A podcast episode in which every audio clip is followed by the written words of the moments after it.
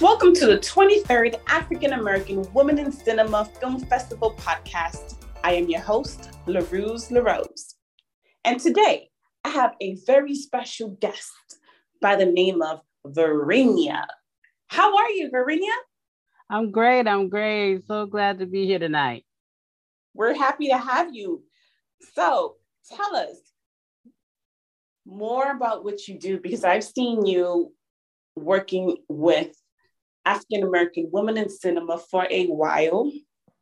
Please let us know who is Verinia? Well, Verinia Taylor is a um, she, she's a writer, she's a producer, um, she's an event planner, and she's an entertainer that just um, is just um, overjoyed by bringing joy to others. And I try to do that through my work. So with um, VCT Enterprises, the main thing is that I'm a multimedia um, network production company. What that means is uh, when opportunities come my way and I know that people are looking for opportunities, I try to match them. Um, and then uh, the the beauty about that is I don't ask for any fees or anything. My joy is just bringing people together.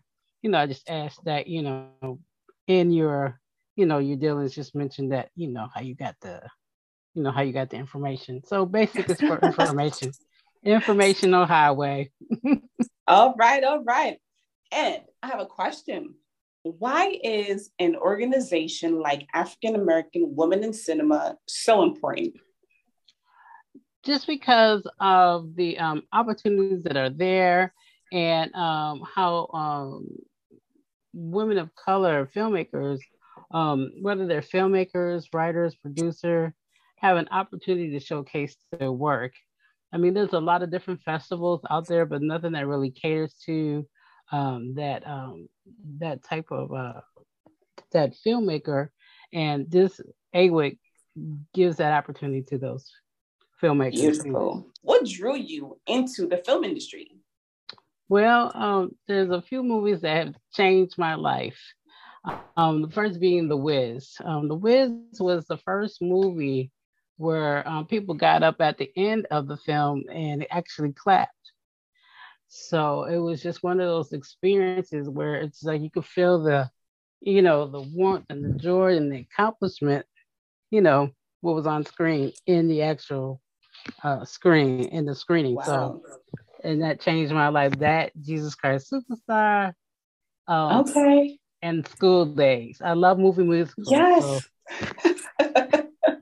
How has African American women in cinema been supportive of your cinematic journey? Well, there's been um, um, sometimes in this business, um, opportunities come, but kind of at a cost. right. Um, and, but sometimes it's just you're not really able to fully benefit from your work. And I have found that with AWIC, I've been able to um, participate in my um, field of choice, you know, because I did go to school for film and video at Columbia College in Chicago. But I found that it was with this organization that I was able to apply that and remain in the industry while, you know, living life. So, yes, they, the opportunities were are, and still are coming. And I just want to say it was a pleasure meeting you. I've met you a couple of times. Yes. Um, you're always pleasant and very, very informative.